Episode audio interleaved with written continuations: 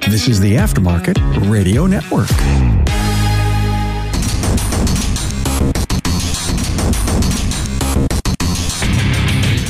Welcome, everyone, to yet another episode of Diagnosing the Aftermarket A to Z. I'm Matt Fanslow, and we have a very special guest, somebody I've been very excited to try to get on the show since the first time I met him last March at uh, the Vision Conference. His name is Eric Dallas, and he's a young technician and instructor for something called Changing Gears in Cincinnati, Ohio. So I get it. His last name's Dallas. He's from Cincinnati. It's really confusing, but welcome to the show, Eric. Hey, thanks for having me. I'm pretty excited about being on the show. And yeah, we met last year. So it was definitely on me to follow up with you to, so we can get this going sooner. But yeah, it's an honor. I can't wait to talk about uh, my life and what it's like to be a black technician in the automotive industry, especially one that has been an ASE master for some time now. So yeah, I'd like to dive in and kind of share my story, my viewpoints, my experience. Awesome. Well, before we get rolling too much here, let me quick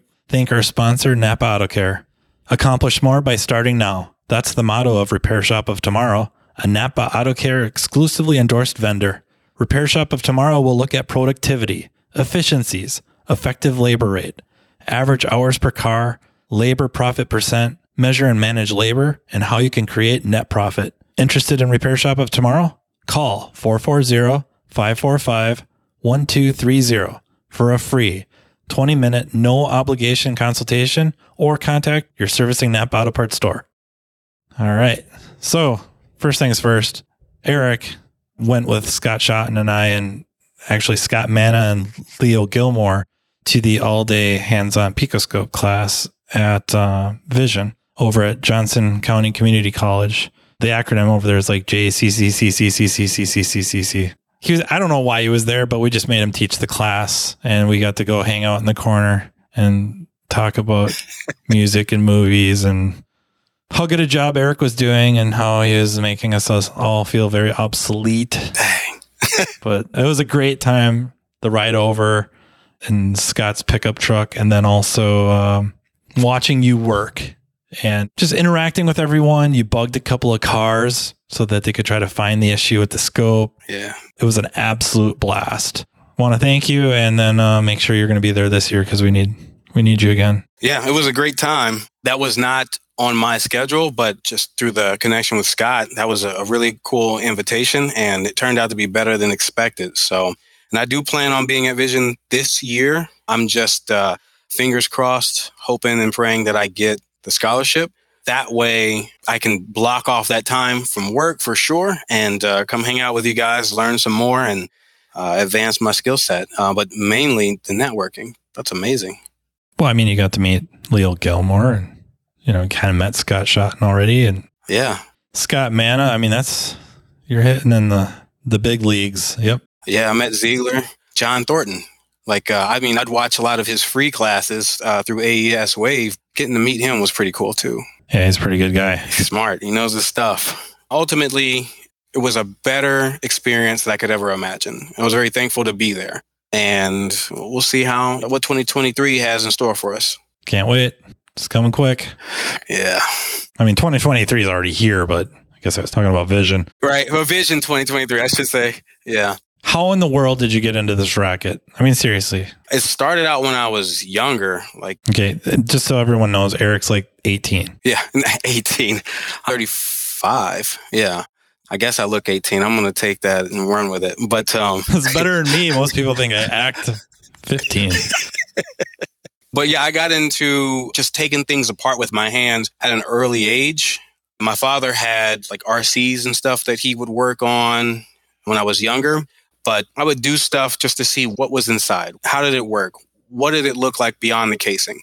So, like RC planes or RC trucks, cars? Vehicles. Um, he had like a six wheel drive monster truck. That was pretty cool. I remember. I think he had like a miniature version of uh, Bigfoot and uh, Gravedigger. So it was pretty cool. They ran on nitro. They did, yes. I remember being loud and, and smoky, but uh, and that's kind of what I'm going to get into later on is the exposure. So I would take things apart, and uh, maybe I wasn't able to put everything back together. Stuff's overrated. Right? You know exactly. You know, so I, my mom had a VCR, And I'm like, well, if the, if you put the tape in there and there's a video that shows up on the screen, what if I put one of my army men in there? What if I put, is it going to show up on the screen? The logic was there, but it didn't work out. so then I go, all right, well, I can't get the tape to go in any longer. And I see the army man, he's wedged in there. I can't get him out. So got to take the case off. Again, I was younger. I didn't know that you had to unplug the device before. No, I was just going to ask you. so, you know, a little buzz here and there. 110 didn't hurt me, didn't kill me. I realized the importance of safety uh, on that end. But yeah, it was pretty cool. I didn't get it back together and it never worked again, but I got to see how it worked when you would, you know, hit the eject button and you hit play and all of that. That was pretty cool. I just want to say that we'll probably, you and I, after the show, are going to have to talk a little bit about high voltage batteries and hybrids right. or EVs. Right. I got exposed early. Just, I'm looking out for you, man. Absolutely. But uh, yeah, I fast forward to when I got older. My mom would take her vehicle to our local shop. I don't want to drop any names because they are still in operation. It just seemed like she just kept having to get the vehicle repaired over and over again for the same stuff. I'm like, you just had your brakes done six months ago. What's going on? And there's got to be a reason. And so, anyways, I started taking things apart. And I should say, she bought me a Haynes manual. And I mean, the original one that, I mean, it was pretty in depth. And she had a, a 93 Dodge Caravan by the way, I love those. But she had a 93 with the wood grain on the side. The V6 three liter Mitsubishi? Yes. See, you know them well. Okay, good. Unfortunately, I know them quite well. So I just dove in and started doing her brakes. Started off small, simple repairs. And then it grew into, like, oh man, this is awesome. I really enjoy this. Now it's, I want to seek formal training. She said, you know, you got to have a plan when you're 18 because you need to start a career you need to, uh, you know, be in school or something. But, uh, you know, it was a sink or swim kind of thing. You're not going to be here. So it was a little scary, whatever. I ended up going to UNOH, doing some research. It was either UTI or UNOH in Lima, Ohio. So I ended up going up to Lima, Ohio because it was, I think, about an hour and a half, two hours away. It was pretty cool. I think a really good investment. I was up there for two and a half, three, uh, two and a half to three years. I got my associates in automotive, and then I did the alternate fuels program that they had. That was pretty cool because we had different projects to do, like converting a vehicle from gas to LPG or CNG, the hybrid technology stuff with the Toyotas, biodiesel. We made a batch of biodiesel and we made a, batch of ethanol. It was great, that exposure there, seeing all of those things.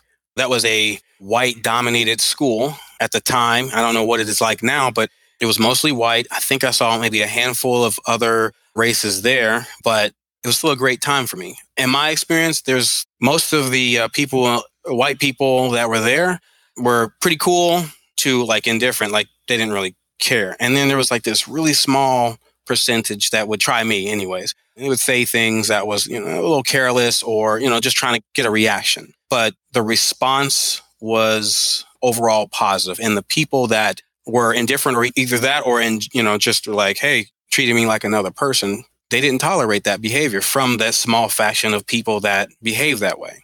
So it wasn't too big of a deal. And it wasn't like my first rodeo with stuff like that. So I wasn't going to react in the way that they wanted. I mean, I tell my children this all the time. You can't control how people treat you or talk to you or behave, but you can control how you react to it. And being in control, I mean, I think the ultimate way to get back at them because they're not giving them the reaction that they want.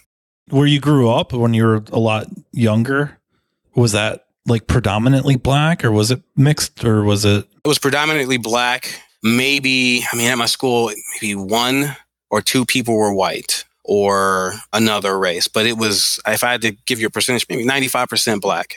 And then the college was a lot mi- more mixed up.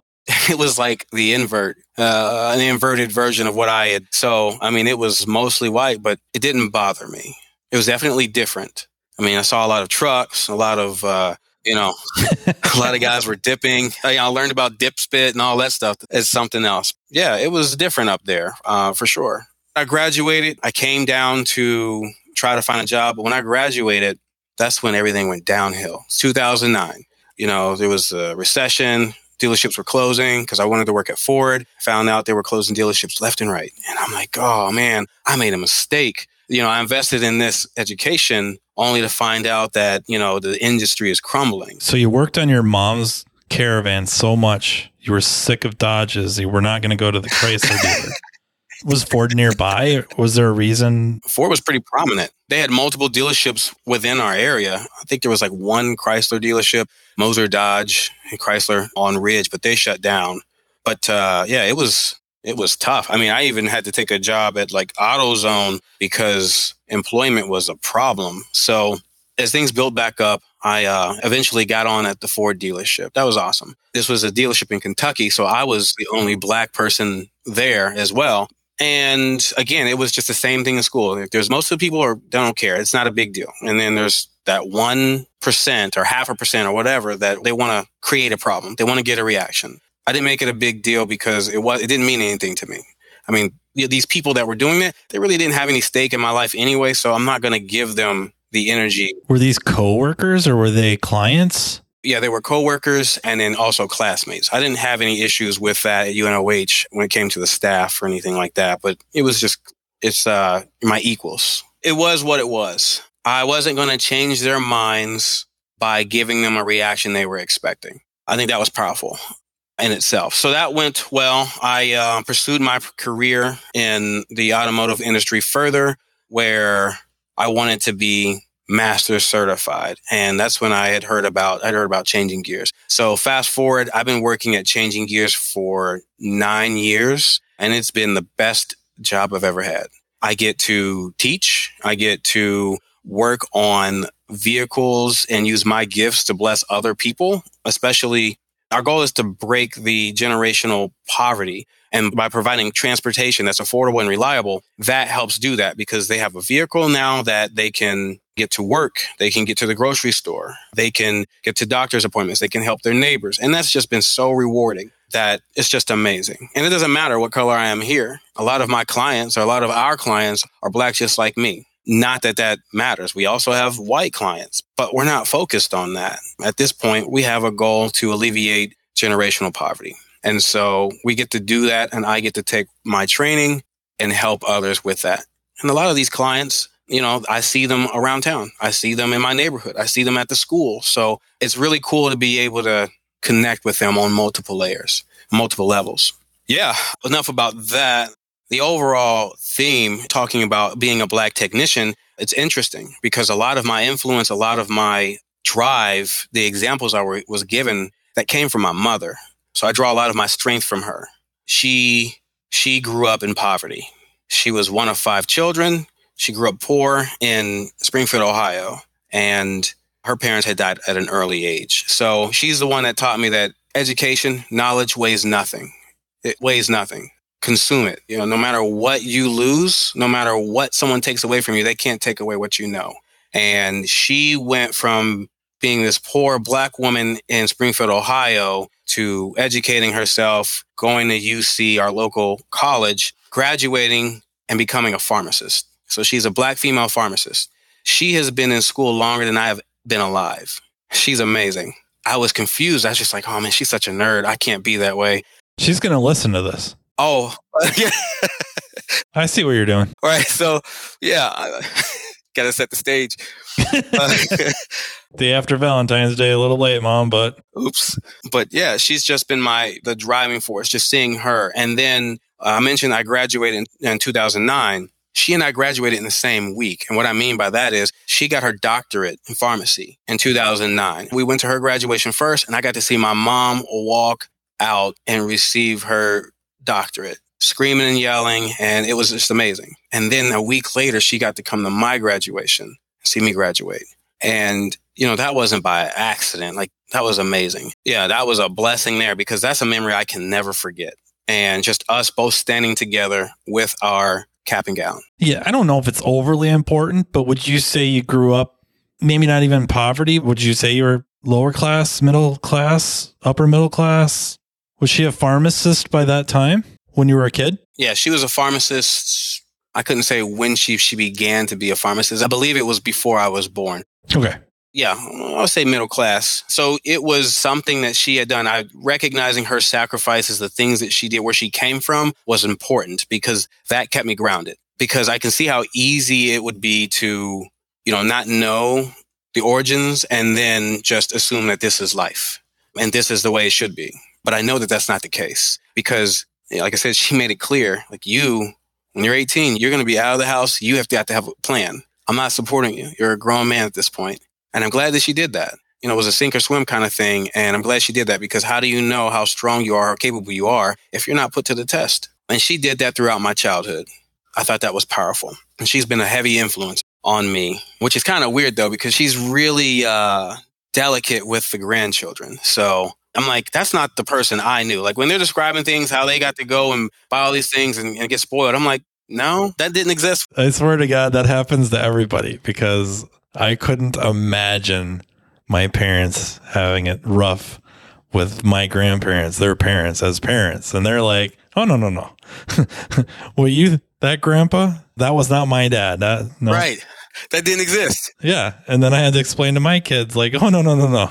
that ultra patient guy, you know, as grandpa. Yes. That wasn't my dad. No, no. but yeah, so that's my background. That's the lens that I'm viewing the world through. Like there's, you know, experiences and all of that that kind of help paint that. But she's the one that taught me to be humble. There's more value in helping people than helping yourself. She's a very generous person to the point where I've seen her be so generous when I know we didn't have it. She's still helping people. And that is something that I get to do here. I get to do what she did because she knew everybody. She was a pharmacist, so she knew everybody. And I couldn't get away with anything at all because they would tell on me. So, or my sisters or my brother. So, yeah, there's no getting away, period. Like she knew about whatever we did before we got home. And she was heavily involved in my school, not only because they were pharmacy customers, but she volunteered at the school. And some of the people that were on staff at the school were also my neighbors. So that was really cool. That heavy involvement, that influence is what shaped me today. Even though my father was not in my life, I know it was hard for her, but she still was able to pull it off. And I'm glad that she was firm with me and hard on me when she needed to be. That kind of directs us into what I wanted to talk about um, a little further with the black technicians and what's going on there. The biggest first thing that came to mind, I should say, was exposure. Early exposure is key. I'm a firm believer in that. If I didn't have that early exposure, I don't know that I would be in the position that I am today. I think with being a parent, I mean, you're the primary source of influence to your child. You got to be the first to market because otherwise you got competing things that are going to, if you don't teach your child the right way, the world's going to teach them. They're going to learn it anyway. So you better be the first to market to them. Hey guys, Matt here talking to you about what the Napa Auto Care Center program can do for your business. You probably already know the Napa brand is the most recognized and trusted name in the automotive aftermarket industry. In fact, Studies show nearly 95% of customers recognize Napa and associate it with quality parts, service, and technical expertise. So why not complete a Pro Image upgrade and take advantage of that? Pro Image is a co-branding program for the exterior and interior of your shop. On the outside, it includes the Napa colors and distinctive Napa signage. While the public may know you as a reliable, locally owned business, a Pro Image upgrade helps set your shop apart from the competition even further. It is also a visual signal to your customers and potential customers that you and Napa are partners. Most importantly, Pro Image really works. This co branding opportunity has helped Napa Auto Care centers across the country increase their car counts and sales. In fact, those that have completed the Pro Image project enjoy an average of 23% sales increase during their first year. Pro Image upgrades are also available for the interior of your shop. A ProImage interior upgrade transforms your customer waiting area from merely utilitarian to warm and welcoming. The goal is to maintain your shop's independent identity while enhancing the customer's experience. You can get a free look at what a ProImage exterior or interior upgrade can look like by visiting the Napa Auto Care member site and clicking on the Napa ProImage link under the Napa ProImage tab. Or contact your local Napa Auto Parts store. Your servicing Napa store can tell you more about ProImage plus the hundreds of other reasons to become part of the Napa Auto Care family, the largest network of independent auto repair shops in the country. I think where worlds are starting to collide with this is too many years ago that they would ask kids what do you want to be when you grow up. And this is something that Killer Mike has this really, really good Netflix series, docu series, if you will, called Triggered with Killer Mike. It's must see. I know I say that a lot on here. You know, Idiocracy is must see, and Ex Machina is must see, and well, this is must see too. And um, is asking kids, like, what do they want to be when they grow up? And it's a little while ago. And I think Charles Barkley would talk about this quite a bit too, uh, amongst other people. Many other people would say this. They'd ask kids, what do you want to be? And primarily, white kids would say doctors, lawyers, even construction, plumber, you know. And then they would ask black kids, and I'm not saying all of them by any means, but a lot of them would be, I want to be a professional athlete. I want to be an entertainer, something of that nature. But where I want to go with this is now that seems to be changing to where kids are overwhelmingly, not overwhelmingly, but a lot of more, a lot more kids are responding with, I want to be an influencer, right? And that's across the board. I want to be an influencer. So I guess where I was going with that is when you're a kid, and I think we already know the answer is going to be your, your mom, but was it working on her car, helping your mom out because you felt like this shop was probably taking advantage of her, whether it was because she had the money to spend on the car or because she is a woman or a combination, or just maybe it wasn't even had to do with that. Just she didn't know much about cars. So was that where you start going down that road or you know, was that just something in the house? Like you said, you're going to have to have a plan, kid. When you turn 18, you're going to be on your own. So the chances of being in one of those fringe type things, whatever that may be, isn't so reasonable to you? It was definitely almost like a call to action where I saw the amount of money I was helping her save by not paying the local shop and doing the work myself and learning. And there was a um, passion or a drive that was born out of that. Like, all right, this was awesome. And I can understand like it just comes to me very easily at this point. Like I fully understand this. I also get to help her out to where it's not such a burden on her. And so from there, I'm like, I can get training to be more advanced and do this for other people. Who else can I help with that? Because honest repairs are out there. Like there are shops that do honest work and they also ask for an honest wage. And I believe that that's fair, but it, all it takes is a few to ruin it for all of us. And so that was the driving force is I liked helping people. I saw my mom do it on a regular basis. And I think that that is something that drove me is I get to help people. And this is something, this is a gift that I have. Why wouldn't I use it for good? When, when you brought it up to her that you're kind of thinking about this as a career, how does she respond? And really, this is not a loaded question. This is, I don't think this has squat to do with ethnicity, 100% to do with auto techs, auto mechanics have a really bad reputation and it doesn't seem like a very prestigious type career. Not that your mom would think you'd have to be of something prestige, but it probably isn't one of the first things that first things that would come to her mind as, yeah, I, I could see Eric doing that. He'd be really good at that. He could make a, a really good living. How did she respond to you saying like, I, I think I want to pursue this as a career? Initially, it was she listened to what I had to say and she said, you need to research. You need to know the market. You need to know what you're getting into before you dive in because it may look like a nice pool, but you don't go diving in, it ends up being shallow. And now, you know, you've hurt yourself, you know, and that was the analogy that she had given. And so knowing, you know, what was going on and what the potential was, this is not an industry that's been glorified in the black community. I kind of skip ahead to that because you kind of hit on a lot of what I was uh, wanting to talk about with the Killer Mike thing, and that is the culture. How is the automotive industry glorified in both white and black cultures. In this example, in black culture, you have uh, an example would be in rap music. You know, rap music is very different from country music in the sense that rap music, from my viewpoint, rap music promotes being a consumer. You know, you got to buy the big rims, you got to buy the stereo system, the the sound system, you got to buy the remote start, you got to have the candy paint. You have to, you know, in order to have value or be someone. So it's just promoting you buying these things. Whereas like country music, you know, you hear. But let's just make something very clear. Country music is like an oxymoron. Okay.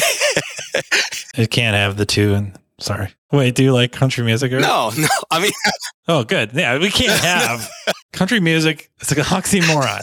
Uh, I mean, I don't know EDM. I don't know what what you listen to. I listen to both kinds of music, Eric, heavy and metal. Okay, okay. So, but like backing up in this example, uh, you know, you hear tr- country music. They're talking about old trucks, tractors broken down and broken hearts and, and stuff like that, where, you know, you, there may be a song about how this, you know, I got to fix this tractor. I got to fix my truck in order to get the girl, whatever it is, is the uh, example. I don't know what country music now is. I heard that there's a country rap kind of thing going. Don't know anything about it. Don't want to know. I'm sure you'll be bringing that with the vision so we can listen to it together. I don't, I don't want it, but like, when's the last time you heard a song about you know, a tractor with big rims, a sound system, and a remote start, like in a candy paint. You, you've not heard that. And so uh, my point is you kind of hear and see this glorification of fixing something that you have or the vehicle or, or whatever and saving it rather than going out and buying and buying and buying these unnecessary things. So I think where the influence has gone wrong is, yeah, those things are nice, but what they could show is the work behind that how they got the TVs installed, like who did the TV installations, how that worked, the training behind that, knowing how the rims will clear the vehicle or how to modify the suspension so that the rims will clear the vehicle.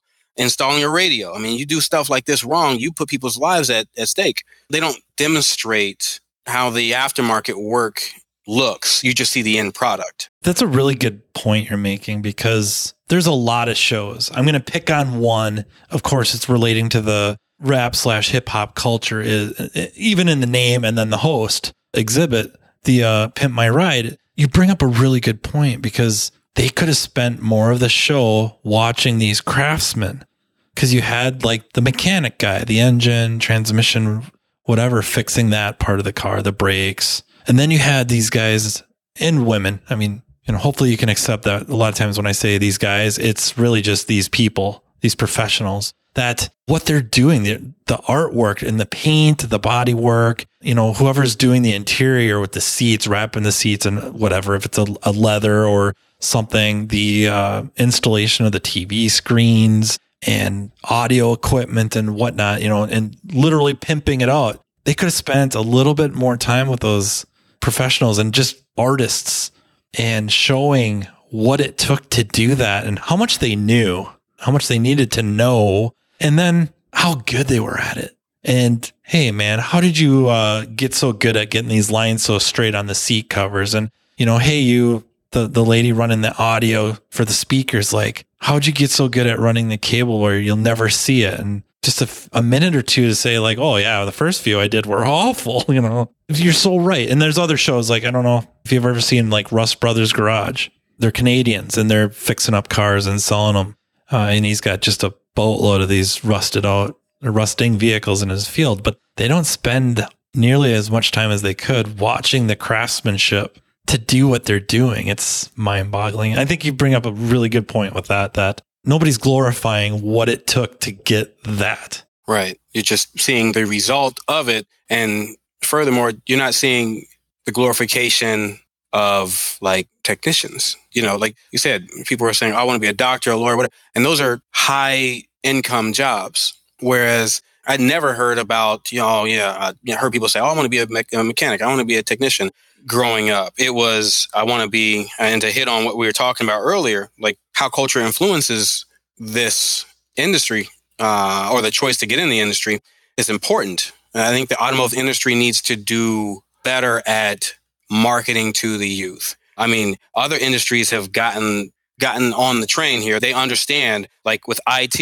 and coding, you see that in schools. You see that starting in an early age. Sports. Sports is a really good one. That's a universal. How many children are in sports? With the hope that, you know, they learn values that, you know, working in a team, working on a team, how to work together for a common goal. But then, you know, maybe that they can turn it into a career in the future. But it starts early, planting that seed at an early age, that exposure at an early age helps cultivate and create something possibly in the future. I mean, you got that with gaming, YouTubers. I mean, they fully understand you got to start young. I don't want to say anything about the automotive industry bad, but if they are understanding it, then we have to understand it and figure out how we can market, how can we get to the youth and expose them to this, especially with the technician shortage.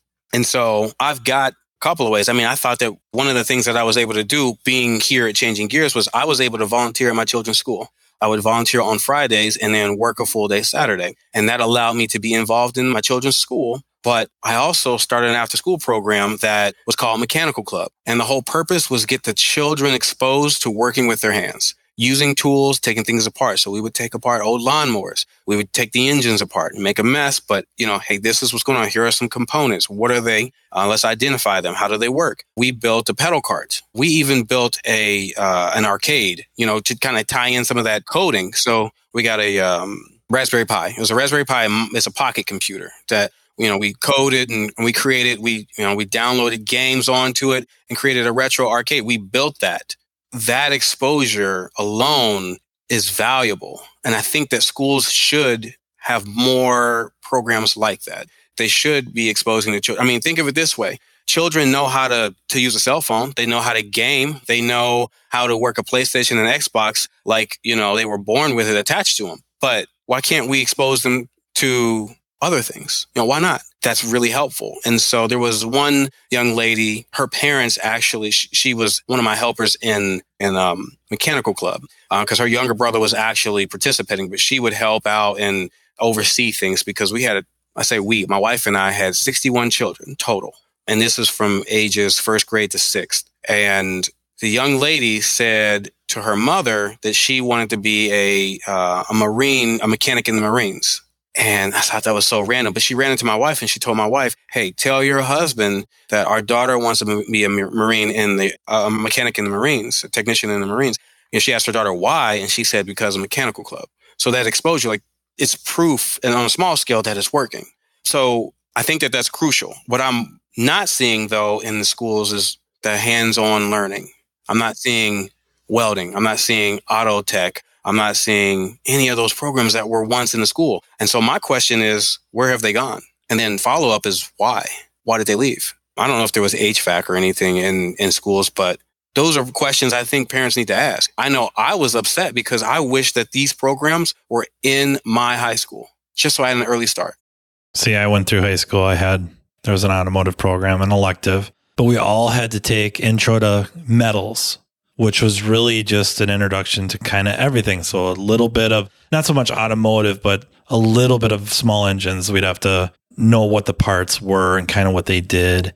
And then some metal work, bending uh, sheet metal and to make little lanterns and run a lathe, drill press, stuff like that. A little bit of um, acetylene welding and then an introduction to wire feed. And then if you felt like that was something you were interested in, then there was you know, welding class or metalworking class or uh, automotive, which automotive was rough, automotive class, because, you know, your class time is only about 45 minutes. It's rough to get much done. So it'd be nice for them to switch to more of a block learning in certain parts of the day or certain days of the week so that automotive class could be pushing a couple hours. You could actually do something, get a car in, get it hoisted, pull a wheel, maybe pull a caliper off, something like that. Like you could legitimately do it and take your time. But like you said, I think a lot of that stuff's just hemorrhaging away along with some of the arts type classes with music uh, is going bye bye. Music class, arts. Yeah. I can't answer what they're being replaced with. I wish I knew.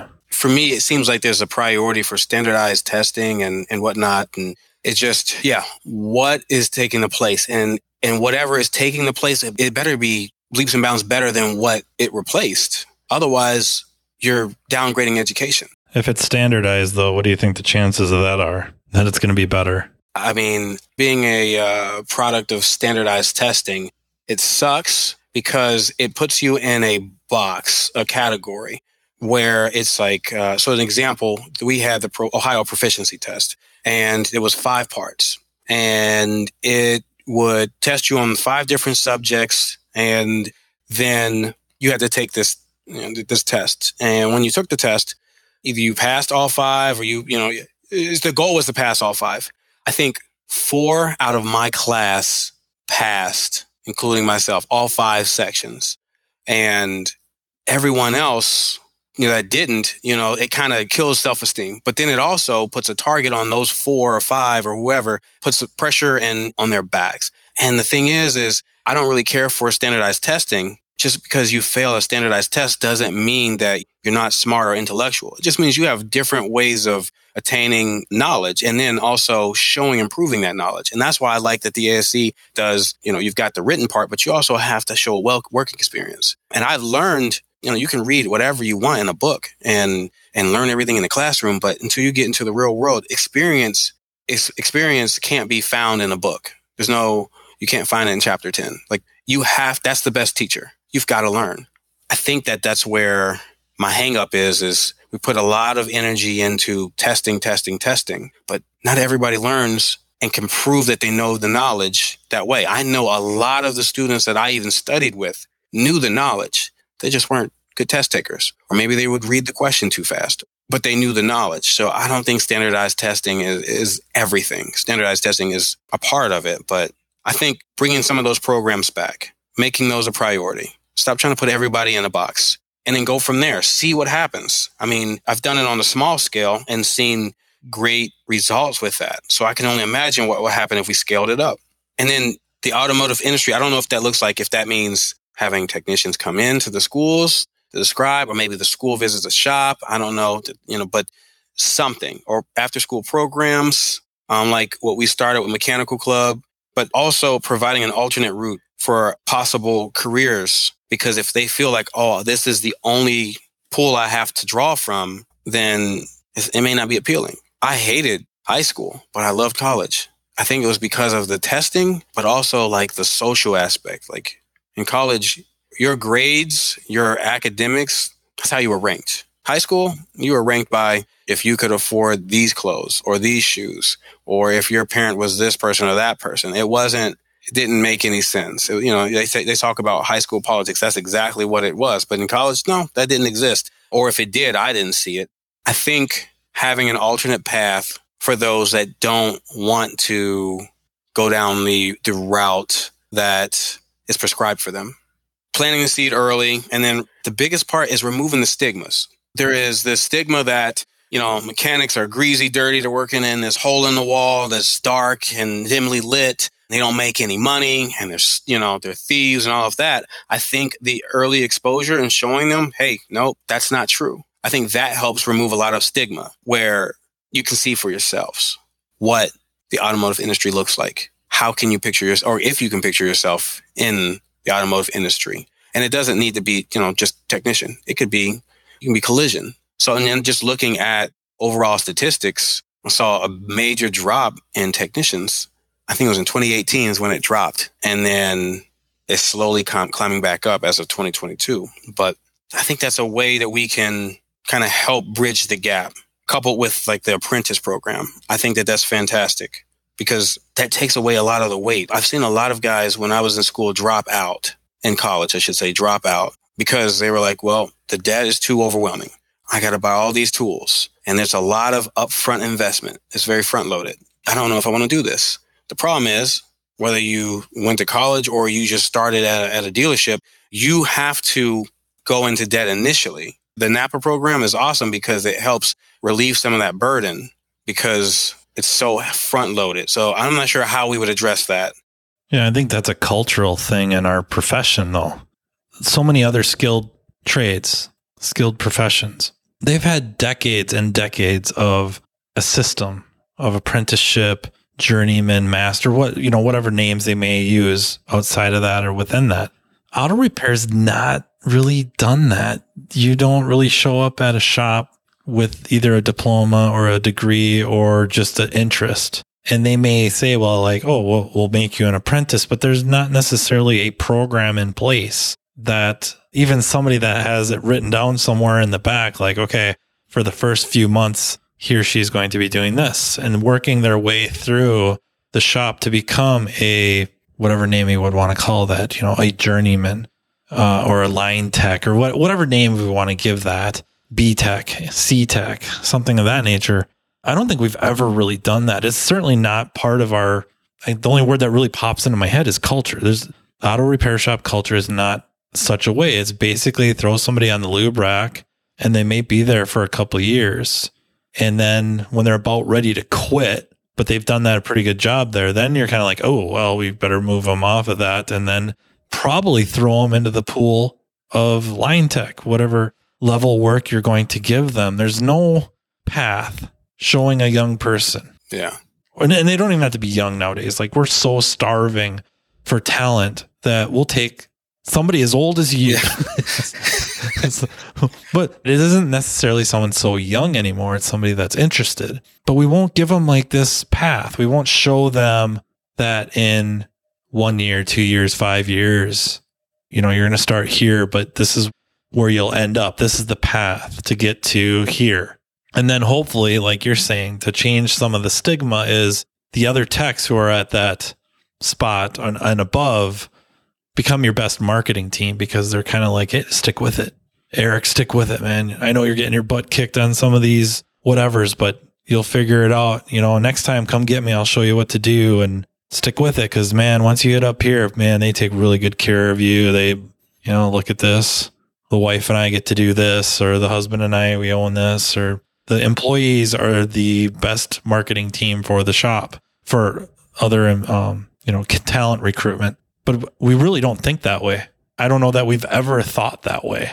So there's a lot to learn. And I think bringing up like that Napa program, at least it's something to be followed you know, if you don't know what to do, you can kind of get this program and there it is. Right.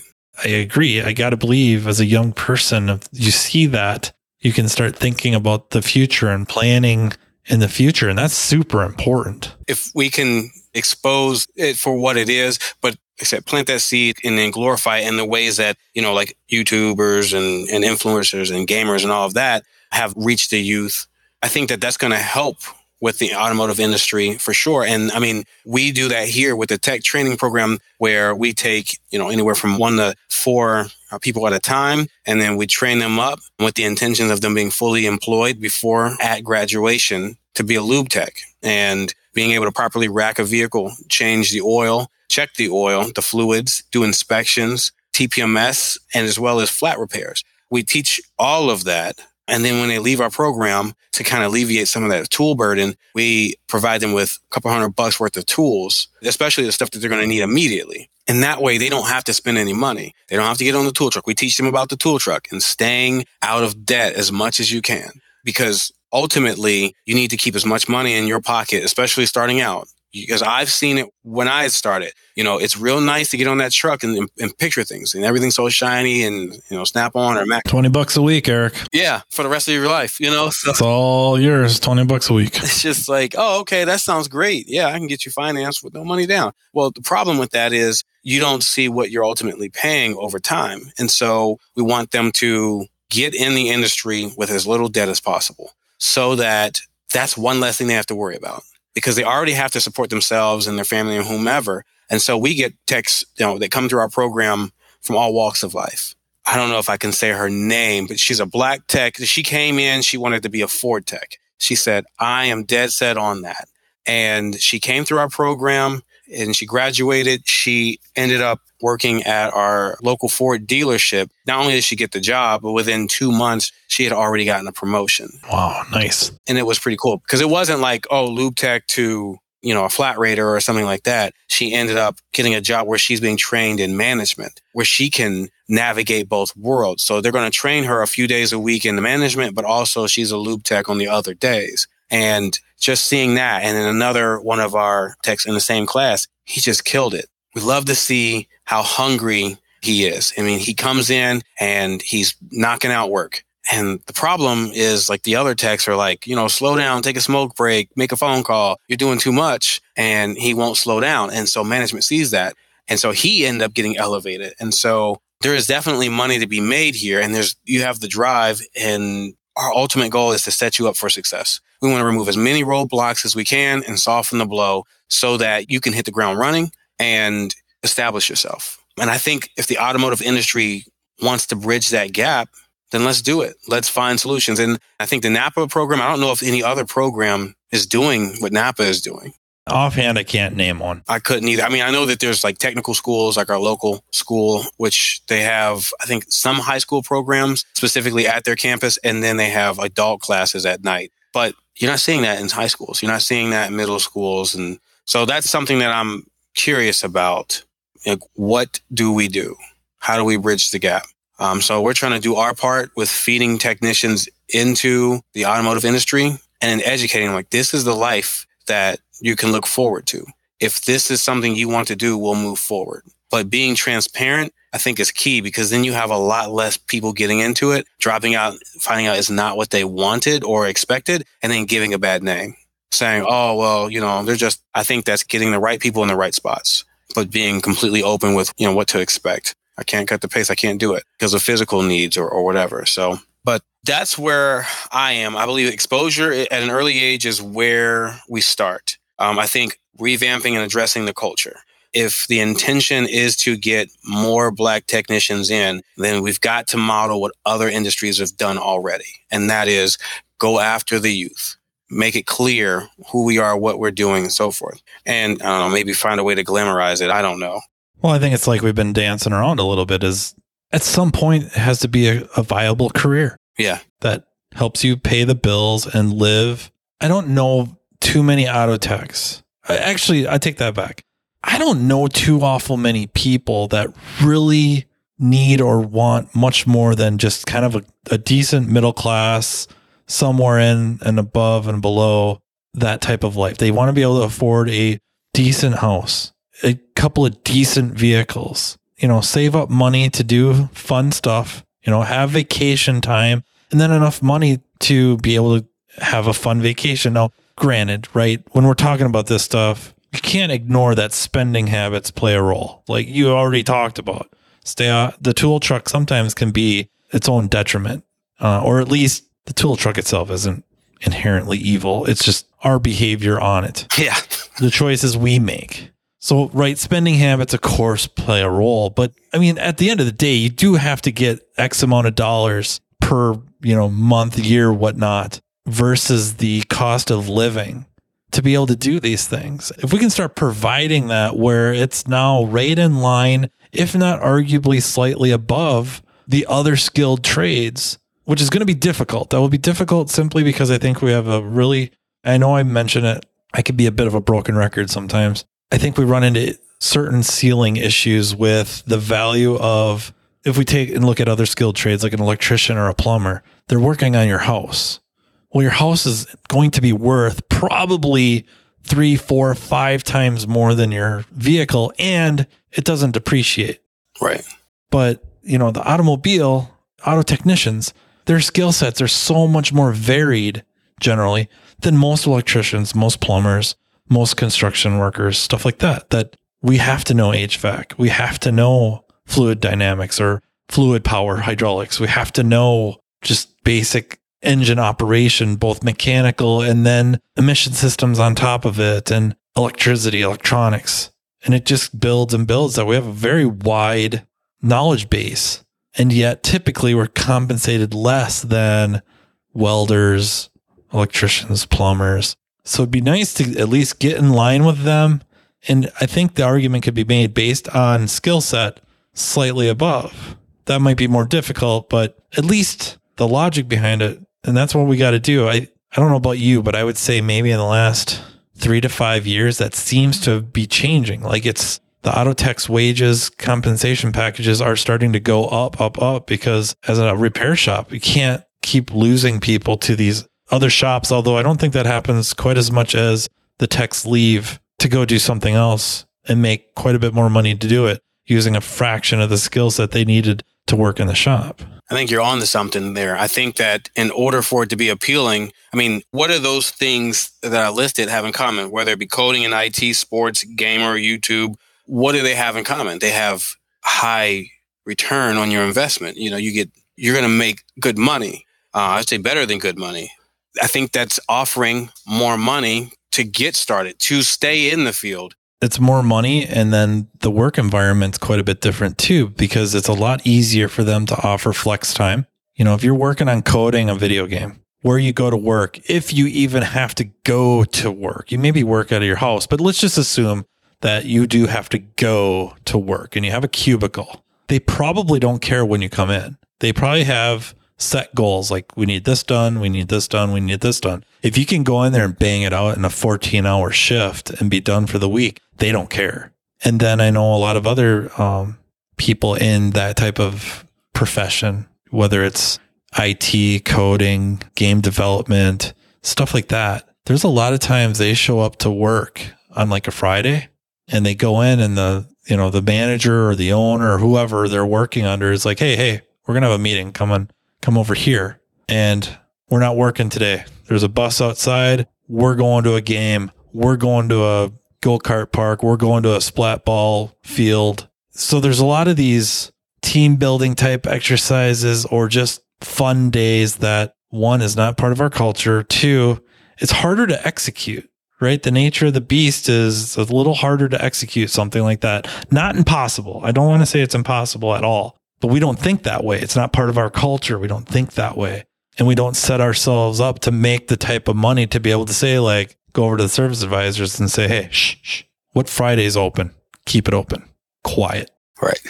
right. And then everybody shows up on that Friday and it's like, hey, we're not working today. It's, we're going to, you know, a ball game or some of you guys said that you want to go to, you like bowling or, you know, whatever. Uh, we're going to go out and we're going to have fun as a, a team or a crew. Yeah. And that's what we're competing against. The money and then the convenience or the other I'll say features, you know, perks, perks or fringe benefits or that can be challenging because people want their car fixed. You know, they want their car fixed. They don't want to wait an additional day for you to go out and do a team building exercise. They want it done now. So how do you do that? And does that mean, well, if you can't offer it, do you offer more money instead or? Well, and a lot of our shops are structured that to make money for them, the shops to really make money and, and thus everybody else is production, production, production, production. And I get it. Like it's, you got to produce and that's the way it is. But the way it becomes very profitable is so dependent on production instead of rates. You know what I mean? And where I'm going with that is to be able to have the cash flow coming in, to have the amount of money available to put away, store away, so that you can do these just, you know, off the wall stuff, whether it's a Friday off or, you know, take hire a, uh, you know, around here, maybe around you too, really you know, hire a um, fishing guide and take everyone out fishing. You know, something just off the wall. I don't know, and not yeah shop related. And oh, by the way, we're not talking about the shop right now. Yep. And we don't think that way, and we don't set our businesses up in a way to be able to do that stuff. The only way it works, the only way we kill it is pounding out, you know, however many hours a day, and we have to produce. Work has to get out the door, but we could work our rates up eventually to where it's a combination of the two. And now we can have this excess cash, excess money to start doing these things that we wouldn't normally do. Something that you and I talked about a little bit on the phone one time is what you do, changing gears. And it's offering such those services to underprivileged or people that had a bad time or poverty, something of that nature that the shop itself, if it's profitable, can do the same, maybe on a, a, limited, more limited scale than what you do, but still be able to help somebody out, be able to fix up a car really good and give it to a family that needs a transportation. If you have the money to do it, you got to have the money to do this stuff. Yeah. I think that's the way we got to start thinking. And again, I think that's a way to, other than glorify, the only other word phrase that's coming to mind is put over the profession, to put over our trade, to put over being an auto mechanic, an auto tech is to do something like that, like, oh, hey, changing gears, picked up this car uh, wherever it was abandoned and it needed a new windshield and new tires and brakes and exhaust and a tune up and maybe a, a paint job. And now it's, they gave it away to a family in need that now the mom or whoever can get to work every day and drop the kids off at school and that people see that. And if you keep doing that over and over, not just your shop, but other shops and stuff like that, that people see that. And then it's like, oh, wow, it's another positive thing. And maybe that isn't what's going to put somebody over the edge to be like, I want to be an auto mechanic when I grow up. But it's one more positive thing, one more positive thing. And now you go over to your friend's house and their mom or dad's an auto mechanic and they have a decent house and do fun stuff. You see the fruits of their labor and you see, oh, okay, well, I think I might want to do that. Right. Exactly. Exactly. Or that looks pretty cool because what they did, you never know how it's going to affect someone, but they may see, oh, that shop gave away this vehicle and help this family. I want to be a part of that, you know, and storytelling is the best way to reach people. That's the biggest way to influence them. When they see you tell a story, but then they also see the result. They can see the physical result. you know, I could talk about our clients all day. I love the fact that, you know, we celebrate, we celebrate when they get the keys to their car. We celebrate small things that you know, might be small to the average person, but it's huge for them. And just seeing their upward mobility is incredible. Throughout the years, that never gets old. Uh, it's never gotten old. Man, I tell everyone, you couldn't pay me to leave here.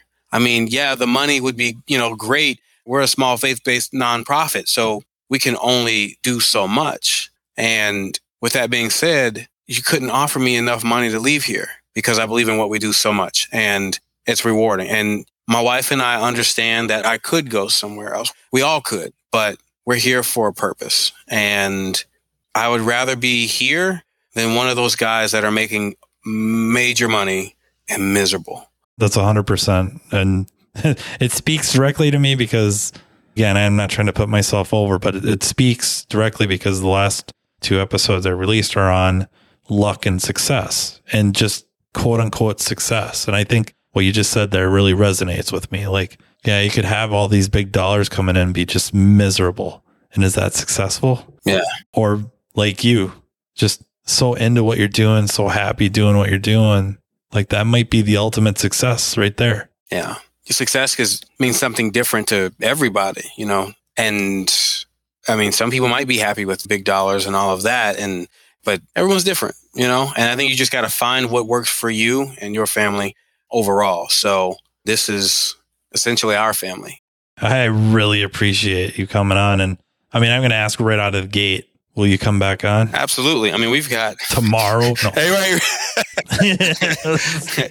yeah, if you got the time, you just tell me when. I'll make time for you, sir. That'll be great. I'm hoping, fingers crossed, as soon as I know whether or not I'm coming to Vision, I'll let you guys know between you, Ziegler, Scott, and Leo. It's going to be awesome. Leo is he's a Subaru tech. He could we could just ask him to cover you. Yeah, yeah. You'll be good to go. That'll work. just come on down here. Well, definitely let us know as soon as possible because if we gotta, we'll figure something out. Oh, okay. We'll get you there. I mean, you might have to take a train. Okay. I don't care. Maybe a wagon and have to listen to country. Country. Ah, that's where I draw the line. I like you too much. I ain't going to do that. That's funny. But uh, yeah, we'll definitely do another episode ASAP. We got to do an ASAP on ASE. That is something I definitely want to talk about. So, all right. Well, thank you for having me on. Oh, dude, thanks for being on. Well, thanks, man. I'll talk to you later. Thank you, everyone, for listening. Thank you to Eric for joining me once again. I'm really looking forward to our follow up. Thank you to Napa Auto Care for sponsoring and making this all possible. And then, of course, thank you to the Aftermarket Radio Network, especially Carm and then a little bit Tracy. Until next time, everyone, take care. You've been listening to Matt Fanslow diagnosing the aftermarket A to Z on the Aftermarket Radio Network. Follow Matt on your favorite listening app. He's very interested in what you have to say. Let him know what you'd like him to cover and come on the show. Matt is all for advancing the aftermarket. Find Matt Fanslow on social media and connect or on aftermarketradionetwork.com.